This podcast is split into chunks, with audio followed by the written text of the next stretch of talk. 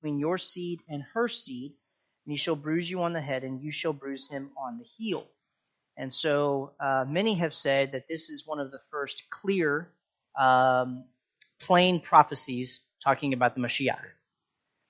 And the first prophecy is that it will be a seed of the woman, okay, in order to defeat the serpent and to crush his head, okay?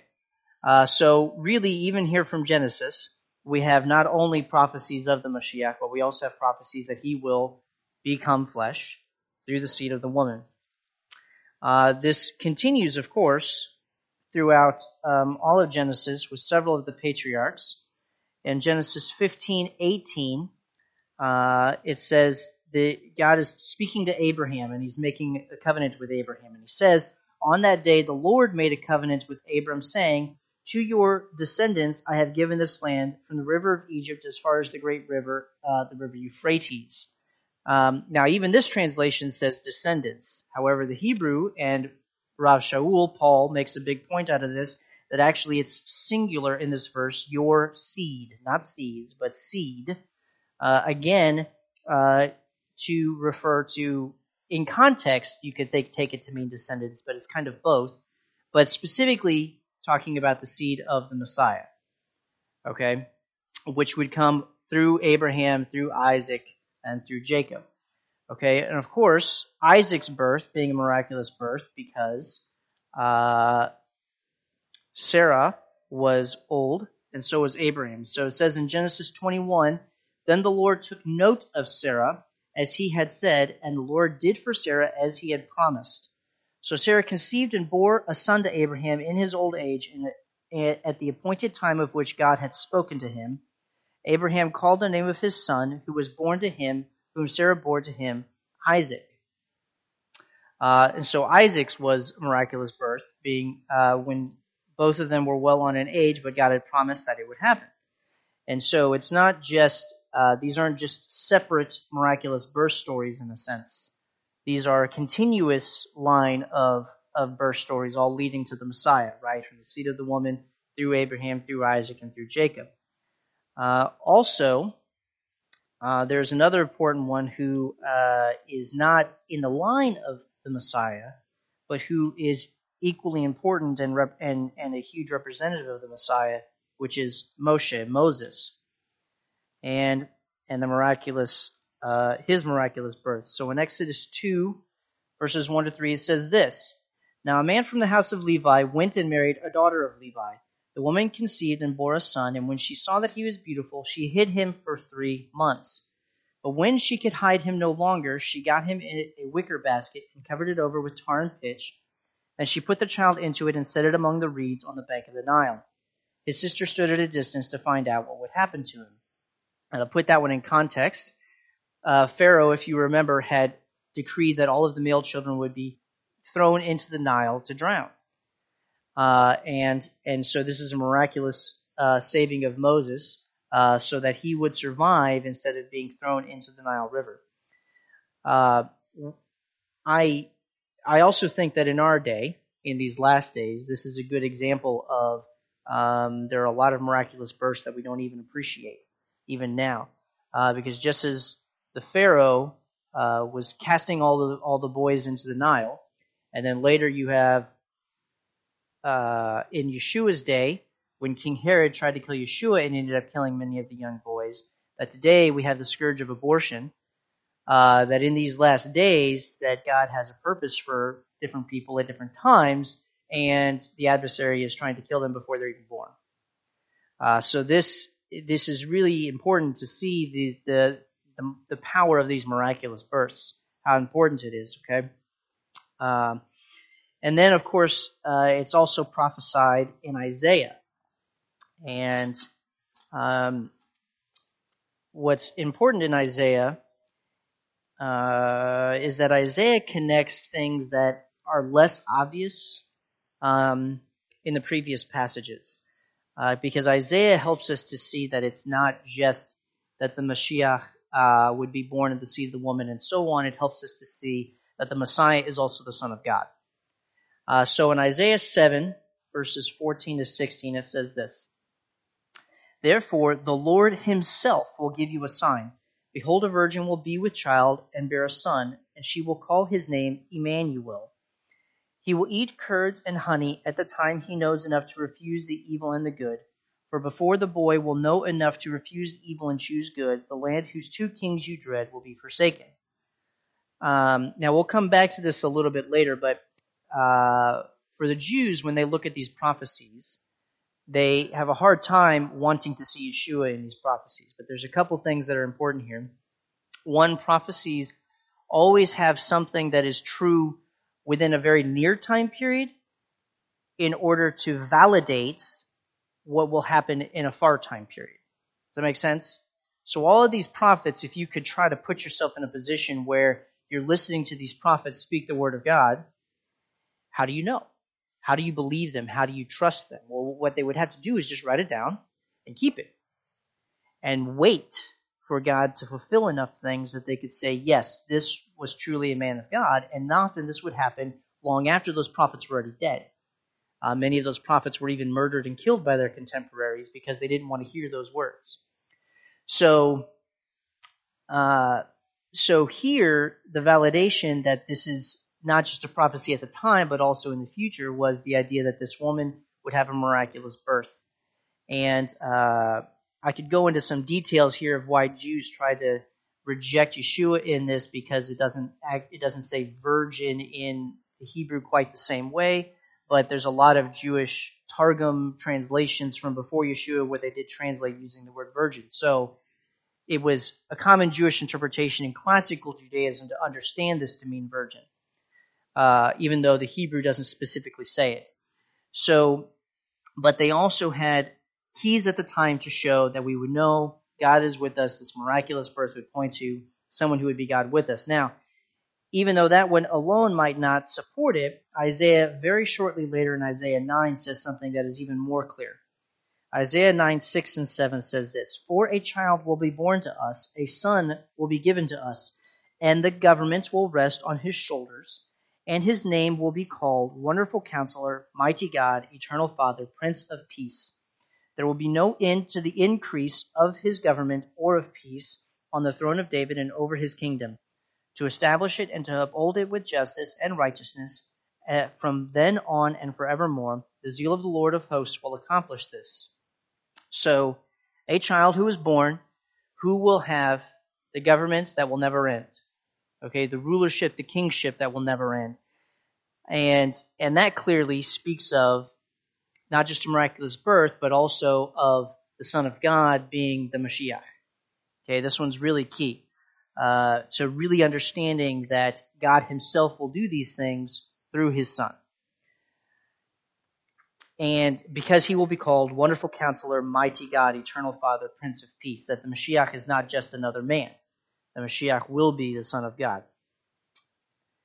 Uh, this is this is all really core to believing that Yeshua is the Messiah.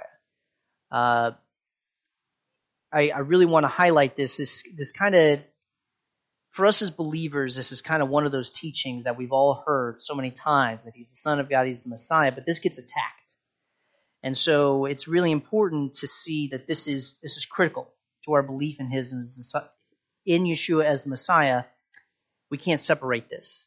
In some sense, if he's not from God, he's not the Messiah. Okay? So, um, so to highlight that, um, I want to now go to the brief Brit Hadashah, the New Testament. And um, Matthew 1 and Luke, in the beginning of Luke, all talk about the story of Yeshua and talk about it with enough detail of his birth to really help you to understand not just the miraculous part of it, but that it, it fits all of the prophecies. Okay, for instance, in Isaiah, we talked about how he's from the line of David. He has to be the seed of the woman, has to come through Abraham, Isaac, and Jacob, has to come through David, which we didn't talk about that prophecy, but it's in there. Uh, and and Isaiah confirmed that the one who this child who would be born and the government would be put on his shoulders would sit on the throne of David which meant that he had to be a descendant of David. You don't just get the throne of David if you're not a descendant. And so in Matthew 1, it gives us a genealogy to show that he's descended through David. Luke also gives us a genealogy. They're not the same genealogies. There's some details about them that are a little bit murky. The question being, one of the genealogies is likely Mary, one of the genealogies is likely Joseph, who was thought to be his father, but of course, as the story goes, uh, God himself was actually his father. So what I want to do, I'm not going to spend much time in Matthew today, um, but Matthew talks about some of these important things. Luke goes through an incredibly detailed account of Yeshua's birth and many of the things around it that are all really important and I want to highlight some of these. So, uh, starting in Luke 1:26. Now, in the sixth month, the angel Gabriel was sent from God to a city in Galilee called Nazareth, to a virgin engaged to be a man whose name was Joseph, of the descendants of David, and the virgin's name was Mary. And coming in, he said to her, Greetings, favored one, the Lord is with you. But she was very perplexed at this statement, and kept wondering what kind of salutation this was. The angel said to her, Do not be afraid, Mary, for you have found favor with God, and behold, you will conceive in your womb and bear a son, and you shall name him Jesus or Yeshua. He will be great and will be called the Son of the Most High, and the Lord God will give him the throne of his father David. And he will reign over the house of Jacob forever, and his kingdom will have no end. Mary said to the angel, How can this be, since I am a virgin? The angel answered and said to her, The Holy Spirit will come upon you, and the power of the Most High will overshadow you, and for that reason the Holy Child will be called, shall be called the Son of God. And behold, even your relative Elizabeth has also conceived a son in her old age, and she who was called barren is now in her sixth month. For nothing will be impossible with God. And Mary said, Behold, the bondslave of the Lord, may it be done to me according to your word. And the angel departed from her. So, all of the details are there. All of the things that I just said about what these prophecies lined up, the angel mentions them. Uh, Mary understands them. Uh, so, so all of them line up that this, this is not just a, a one-time thing. This is not just one miracle that's happening. This is a fulfillment of many prophecies all coming together. At the same time, in God uh, putting his seed into Mary, so that now it's the seed of the woman and it's also God's seed um, in the Son of Man. Okay. Also, Luke tells an interesting story about uh, Yeshua when he was 12. So Luke 2:41 says this. Now his parents went up to Jerusalem every year at the feast of Passover. And when he became 12, they went up there according to the custom of the feast, and as they were returning after spending the full number of days, the boy Yeshua stayed behind in Jerusalem, but his parents were unaware of it, but supposed him to be in the caravan and went a day's journey, and they began looking for him among their relatives and acquaintances. When they did not find him, they returned to Jerusalem looking for him. Then after three days they found him in the temple, sitting in the midst of the teachers, both listening to them and asking them questions. And all who heard him were amazed at his understanding and his answers. When they saw him, they were astonished. And his mother said to him, Son, why have you treated us this way? Behold, your father and I have been anxiously looking for you. And he said to them, Why is it that you were looking for me? Did you not know that I had to be in my father's house? But they did not understand the statement which he had made to them. And he went down with them and came to Nazareth, and he continued in subjection to them. And his mother treasured all these things in her heart. And Yeshua kept increasing in wisdom and stature and in favor with God and men. Uh, so he's 12 years old. He already has wisdom and understanding and and can speak life from the scriptures. And this actually very much lines up with Isaiah 7 that we just said that when he is old enough to reject the good and to choose, or to reject the bad and to choose the good. And it's interesting because uh, one of the questions that I had pondered and I'd heard people discuss at times is, well, he's the son of God, so of course, of course he was perfect, right? Or how did he know as he was growing up? How much did he know? You know, when we're born, we know nothing. We gradually learn things as we grow up, and that's the sum of what we know and understand is what we've learned in our lives. And and it begs this, and people would beg this question of what does what did Yeshua know? Did he grow up as a child and have to learn things, or did he somehow bring everything with him that he knew beforehand into his human life? And I contend that it's a bit of both, but that he had to have experienced humanity the way we experience humanity, if that makes sense. And so even at age 12, um, it's just like what Isaiah says, that when he's old enough to reject the bad and to choose the good right? So, so there were things that he had to learn, things that he had to go through, and and he had to experience this learning process the same way we do as humans. And and Isaiah says that in other places that we'll come back to, but I think it's key to, to, to think about that. That that Yeshua experienced what we experience. It wasn't like he was this three year old Godhead walking around. you know, he was he was a, a in many ways a typical young boy growing up, um, eh, but but grew in wisdom and was able to once he learned that to, to avoid the bad and to choose the good. Okay, now um, there's a few other things that become really critical to to appreciating that he's the Son of God. It's not just the miraculous birth of another human, but he's the Son of God. In Luke 4, it says this he's in his ministry and he's starting to cast out demons. And it says, While the sun was setting, all those who had any who were sick with various diseases brought them to him, and laying his hands on each one of them, he was healing them. Demons also were coming out of many, shouting, You are the Son of God. But rebuking them, he would not allow them to speak because they knew him to be the Messiah. So, even though we there's a veil right? In the in the garden there was a, a blade of fire, a sword of fire that separated us from the Garden of Eden. So there's there's a barrier between us and the heavens that we can't appreciate. But the demons are on the other side of that. Right? So when they see him, they know he's the Son of God. The demons are testifying that he's the Son of God. Now, why does Yeshua tell them not to? He has his own reasons. Yeshua spent a lot of the time in his early ministry trying to actually discourage people from saying some of these things like that. I'm guessing because there's so many people waiting for the Messiah that there are certain things that he had to accomplish that would be more difficult to accomplish every time he had thousands of people dragging at his heels. But still, he did many of these miraculous things. Uh, and and here even the demons testified that he was the Son of God.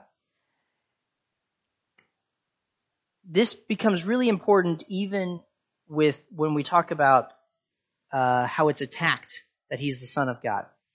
Uh, even in the Messianic movement today, uh, we kind of, a lot of the Messianic movement has come about because of rejecting Christian traditions, but also to some degree avoiding some Jewish traditions, not all, but some that have been anti Yeshua.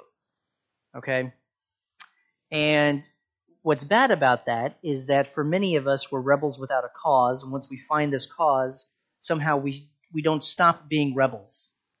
and so, yeah, we're, so it's, it's kind of funny that way. But, uh, what that means is, is that there are some things that, that have come about in the Messianic movement where people question things that are very strongly scriptural, very strongly in support of Yeshua, and we have a hard time with that. Uh, so so one of them is that there are people that try to debate what does this mean that Yeshua is God?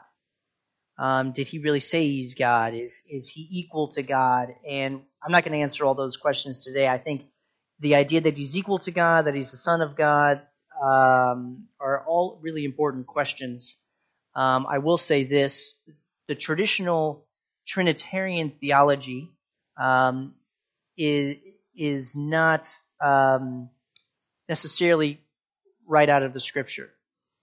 The fact that he's the Son of God, that he is God, uh, but to say that he's equal with God is something that is a difficult question. What does that even mean?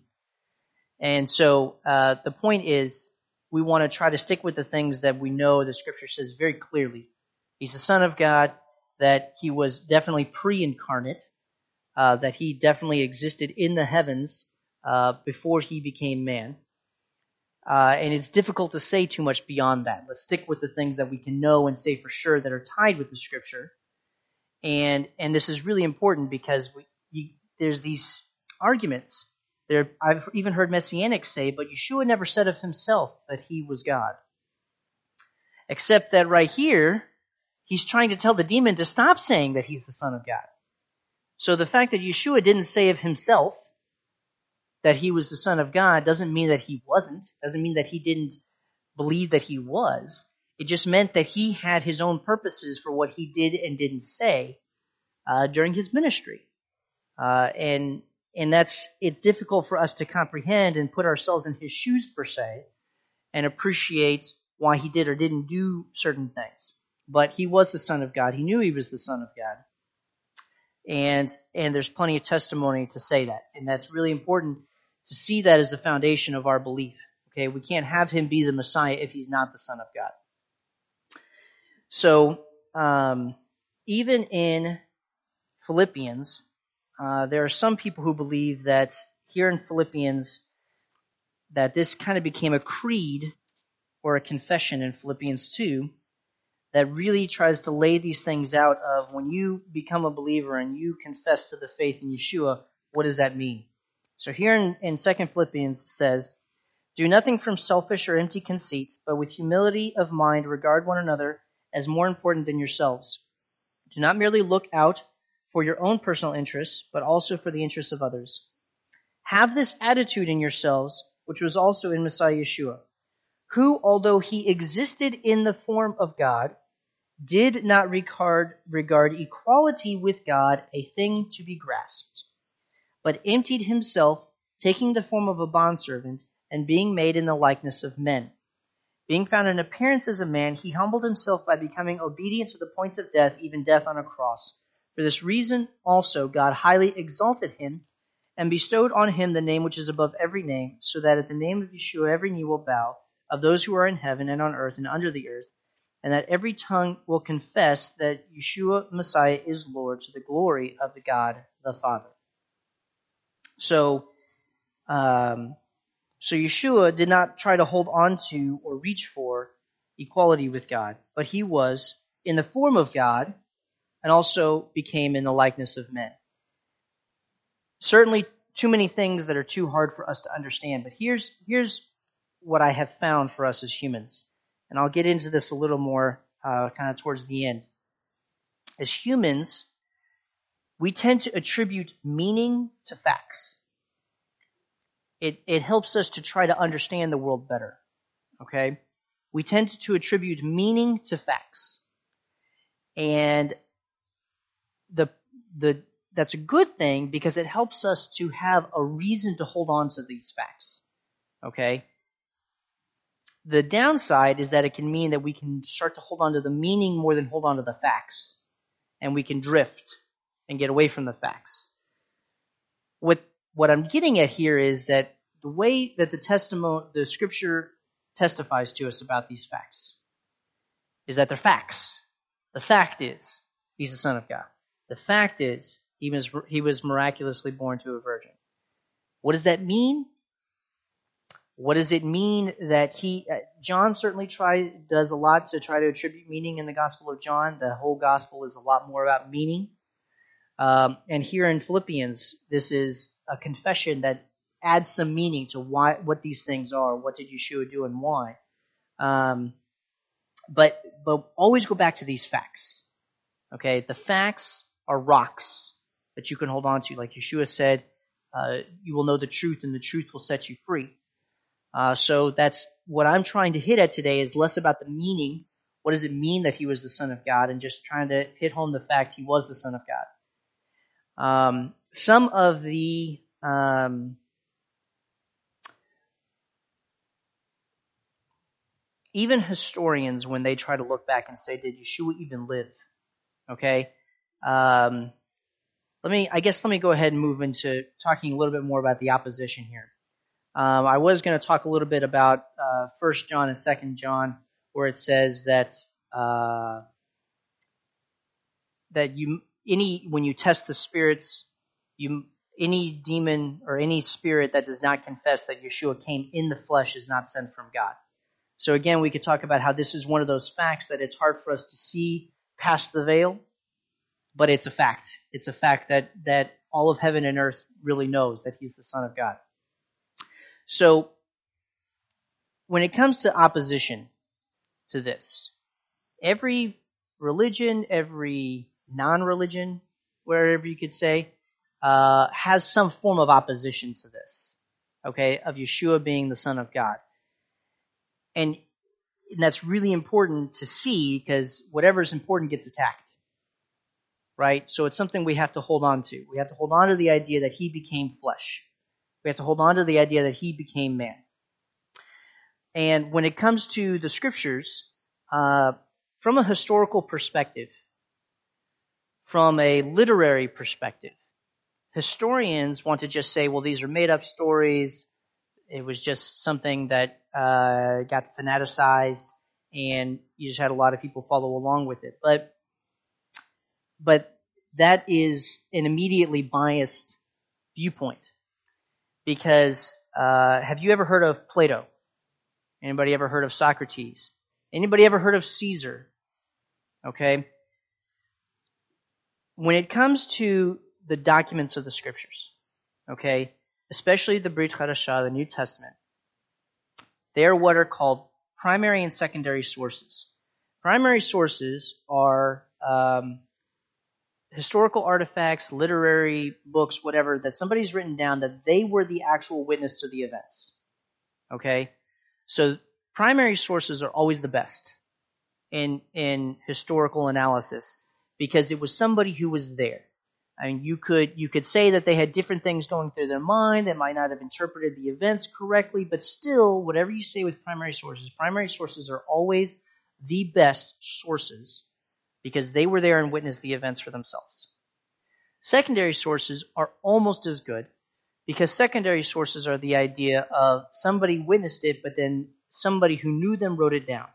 So the secondary source didn't witness the event, but they spoke to the primary source and wrote it down.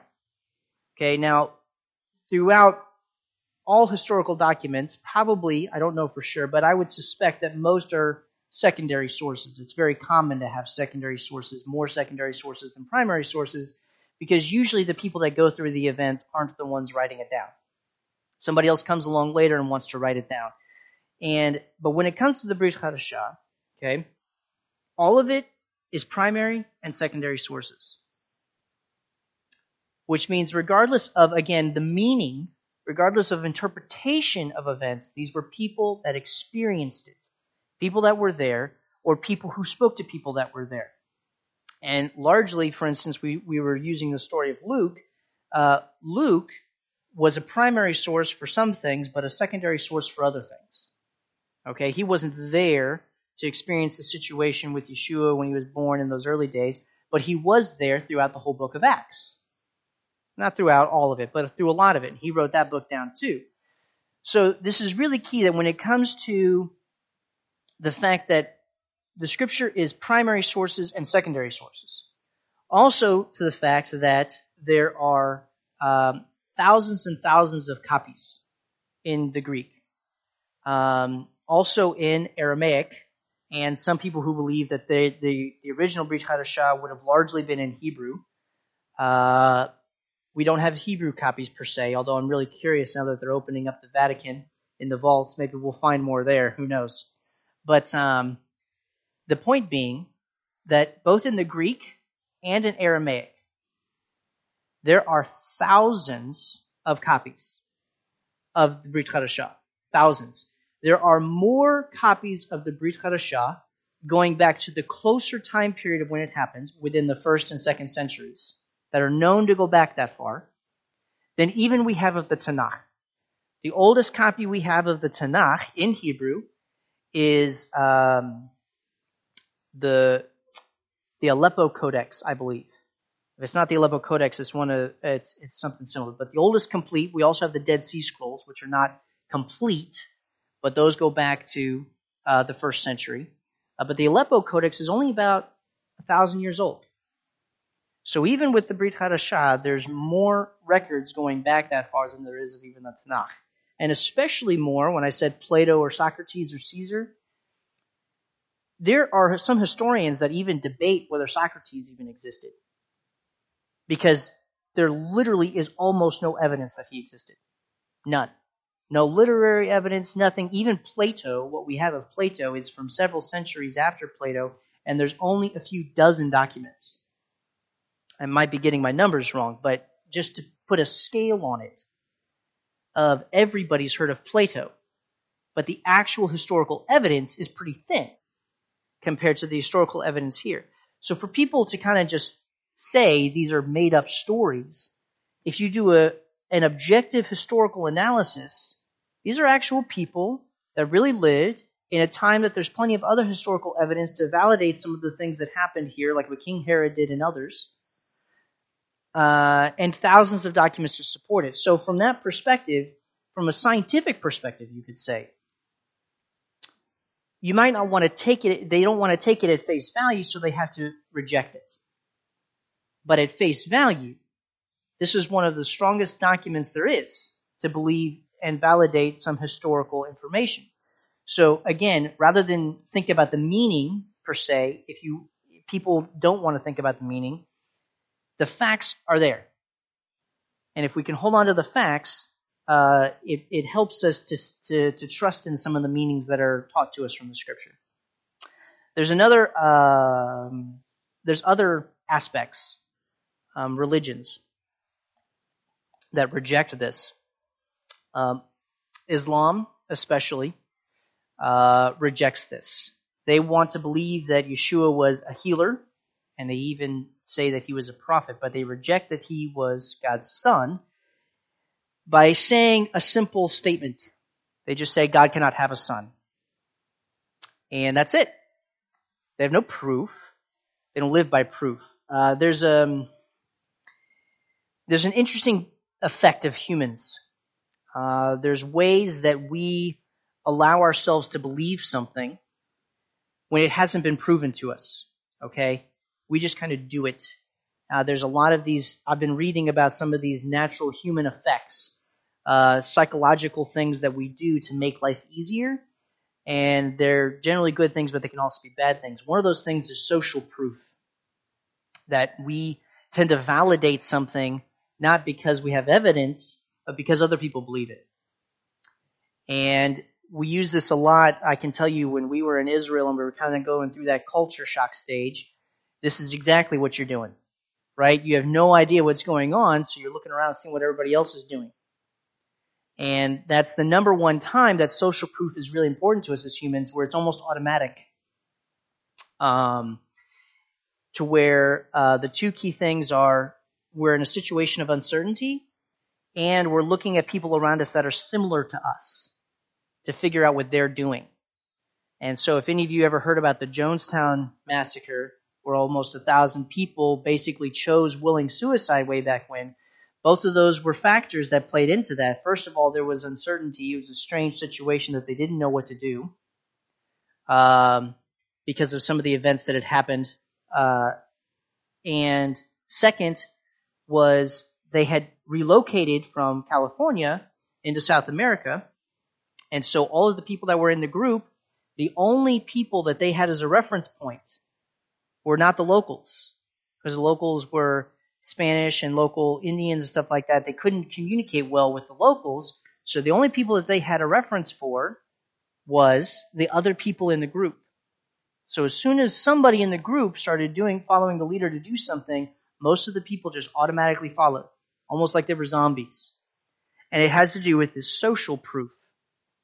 The reason I'm bringing this up is that this is exactly how Islam works. You have a leader who says something. And simply because the leader says something, the next people start lining up, and the next people start lining up, and the next people start lining up, and they just follow right along. Now, as Messianics, we're all rebels, so we don't do this. But, uh, but we do. But the point is, they have no proof. The only proof that they have, the only proof that they need, because this is just how they operate is social proof. Because every other Muslim does it, they do it because they're Muslim. It's that simple. And the irony of all of this is they believe in an all powerful God. They believe in a God who created the heavens and the earth. So wait, this God who created everything doesn't even have the power to have a son? I mean, on the face of it, just to say that God cannot have a son is offensive to the God who's powerful enough to create the heavens and the earth. Really? You can say he's all powerful, but he doesn't. Now, I could go on and on because the God of Islam, Allah, is not the God of Israel. He's rather cantankerous, forgives sins if he feels like it, and uh, um, and then may change his mind later anyway, just for no reason. And he's definitely not a God who's merciful, and not a God who really needs to save his people. It's just it's it's a weird thing, the God of Allah. So the fact that they say that God cannot have a son, it's a lie. It's that simple. It's a statement they make, they follow it because they all follow the herd of what other Muslims do, and that's it. There's no evidence. Okay, there's more evidence here. Solid evidence to say that God has a son. Jews take a more interesting route where they say something that is absolutely true, but it becomes a straw man argument. If you don't know what a straw man argument is, straw man argument is where we're having this conversation, but when I don't want to have this conversation because I'm going to lose, I'm going to have a slightly different conversation by putting up a straw man, and I'm going to defeat this straw man, and it's going to make it look like I won this conversation, but really I'm winning this conversation. And that's what this is. It's a straw man argument. The idea is that a man cannot become God. That's what Jews say. A man cannot become God. It's exactly right. We can't.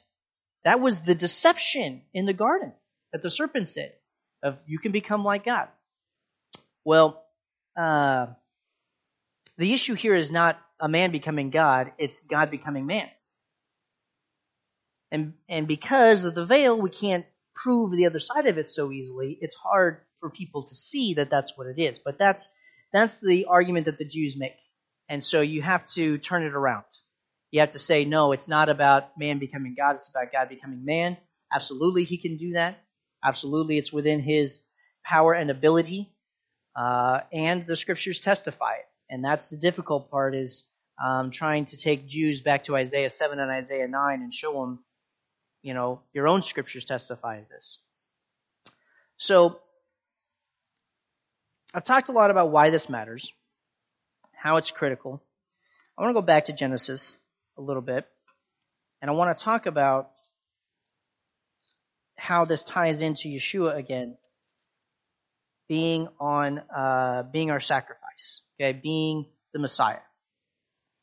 Now, in Genesis 3, uh, let me see. I want to, I want to read, I want to read all of this. I'm going to start in Genesis 3:14 again. The Lord God said to the serpent, Because you have done this, cursed are you more than all cattle and more than every beast of the field, on your belly you will go. And dust you will eat all the days of your life. And I will put enmity between you and the woman, and between your seed and her seed. He shall bruise you on the head, and you shall bruise him on the heel. To the woman, he said, I will greatly multiply your pain in childbirth. In pain shall you bring forth children, yet your desire will be for your husband, and he will he will rule over you. Then to Adam he said, Because you have listened to the voice of your wife, and have eaten from the tree about which I commanded you, saying, You shall not eat from it. Cursed is the ground because of you. In toil you will eat of it all the days of your life. Both thorns and thistles it shall grow for you, and you will eat the plants of the field. By the sweat of your face you will eat bread till you return to the ground, because from it you were taken, for you are dust, and to dust you shall return. Now the man called his wife's name Eve, because she was the mother of all the living. Now listen to this verse. Then the Lord God made garments of skin for Adam and his wife and clothed them. Garments of skin. So even right here, where you have a prophecy of the Messiah being the seed of the woman, you also have a sacrifice of an animal, which was the skin that he used to cover them. So this is this is what I mean about the connection of him being the Son of God and the miraculous birth is critical So the rest of the conversation where he died, was in the grave for three days, and then rose again. You can't separate the two. And again, it's hard for us to add meaning to facts. We want to add meaning to facts. Why did Yeshua come? But uh, but these are the facts that are laid out before us, and they're critical facts for us to hold on to, to believe the gospel, to believe the good news, and to live the way that God wants us to live. Um, so it also says this in John 3 16 and 17 when it talks about how Yeshua was sent, right? That he comes from God. So him being born was that he was sent on a mission from God. So again, just trying to hit home, connecting his birth to him being crucified and rising again. Okay? The the one thing that I think is interesting for us though, I want to go back to that idea of social proof. Okay? The idea that when we look at other people to try to understand what we should or shouldn't do. Uh, it's an important thing. It really it, it's it's a good thing for the most part. It's a bad thing when you're believing a lie and following a lie that everybody else is following. But it's a normal mechanism. It is so powerful that I would like to at least posit one purpose here of God sending his son. Besides dealing with all of the quote unquote legal issues of saving us, okay, of, of doing what he needed to do in his ministry to uh, establish himself on the throne of David, right? Um, I think the other issue is what does it mean for us to be human? I mean, in some ways, as humans, we're better at being human than understanding what that means. that makes sense. We walk around and we're still human. We don't have any clue what we're doing half the time. You know, the way our, our mind works, the way our processes work, we're doing a good job being human. Doesn't mean we're doing a good job knowing what we're doing. So, um, the point being that Yeshua becoming human creates a very different effect of, for us. So, Yeshua came into a system with rabbis and disciples, and this was exactly what it meant to be a disciple, was that you were supposed to do what your rabbi did. Okay? And even when you look at Orthodox Judaism today and you think about the clothes they wear, the hats they wear, some of these really devout Orthodox Jews, they do everything to the point that they tie their shoes, put on their pants, do everything, wear the same clothes as their rabbi did. No questions. If the rabbi did it, they do it. They did it. That's the idea. That's what it meant for Yeshua to be a rabbi and for him to have disciples. So here's the key thing. We go back to earlier where we said that what was it like for Yeshua to be human even though he was the Son of God? Certainly, he did things as the Son of God that we couldn't do. But the fact that he was a rabbi and had disciples meant that he believed that his disciples could do what he was doing. Now, not without help. He sent a helper. There was other things that needed to be done, including him covering their sins. But this is exactly what it says in Isaiah 53. I want to go ahead and read this um, to really hit home the idea that, that Yeshua becoming human teaches us what it means and how to live as a human. Okay, Isaiah 53, starting in verse 1. Who has believed our message, and to whom has the arm of the Lord been revealed? For he grew up before him like a tender shoot, and like a root out of parched ground. He has no stately form or majesty that we should look upon him, nor appearance that we should be attracted to him. He was despised and forsaken of men, a man of sorrows, and acquainted with grief, and like one from whom men hide their face. He was despised, and we esteemed him not. Surely our griefs he himself bore, and our sorrows he carried, yet we ourselves esteemed him stricken, smitten of God, and afflicted. But he was pierced through for our transgressions, he was crushed for our iniquities. The chastening for our well being fell upon him, and by his scourging we are healed. All of us, like sheep, have gone astray. Each of us has turned to his own way, but the Lord has caused the iniquity of us all to fall on him. So, uh, he understands our pain and our struggles. And so, one of the things that's so powerful about what he did in his life, the miraculous birth, and everything he went through, is that he can relate to us and we can relate to him. Shaul, Paul, even at times said that I desire that I would participate in Yeshua's sufferings.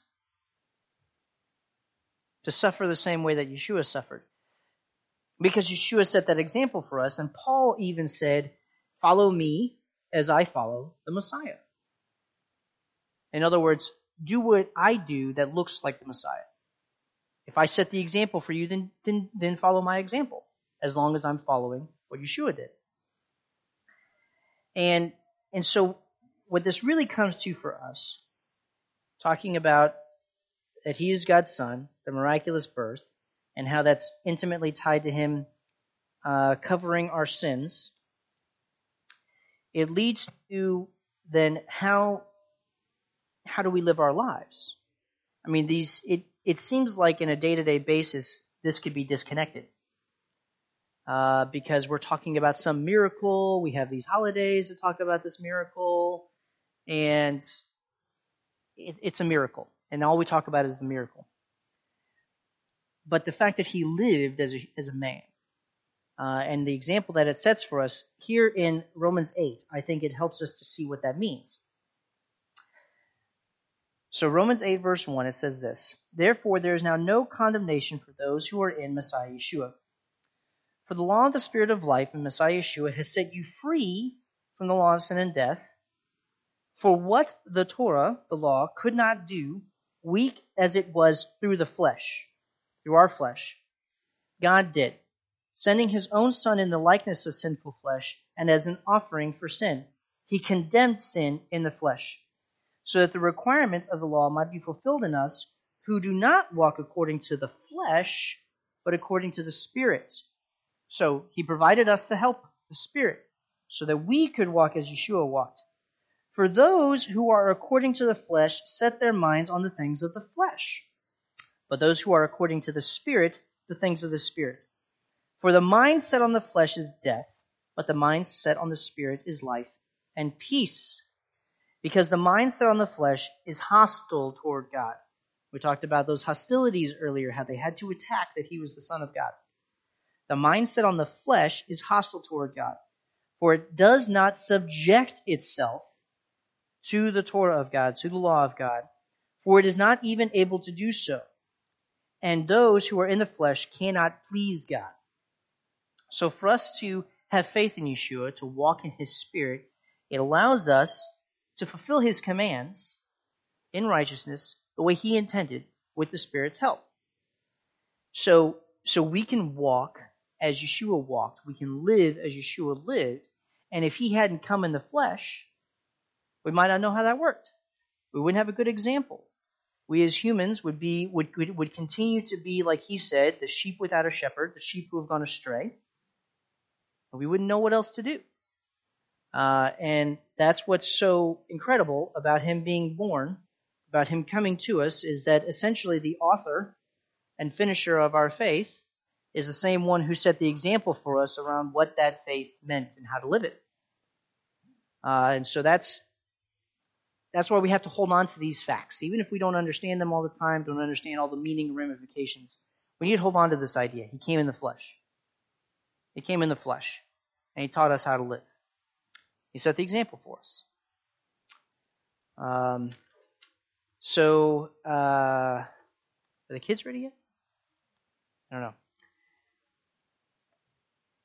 Okay. So they're working to go get the kids. Um, so maybe as a final note uh, at this time, um, going into Hanukkah, I think that uh,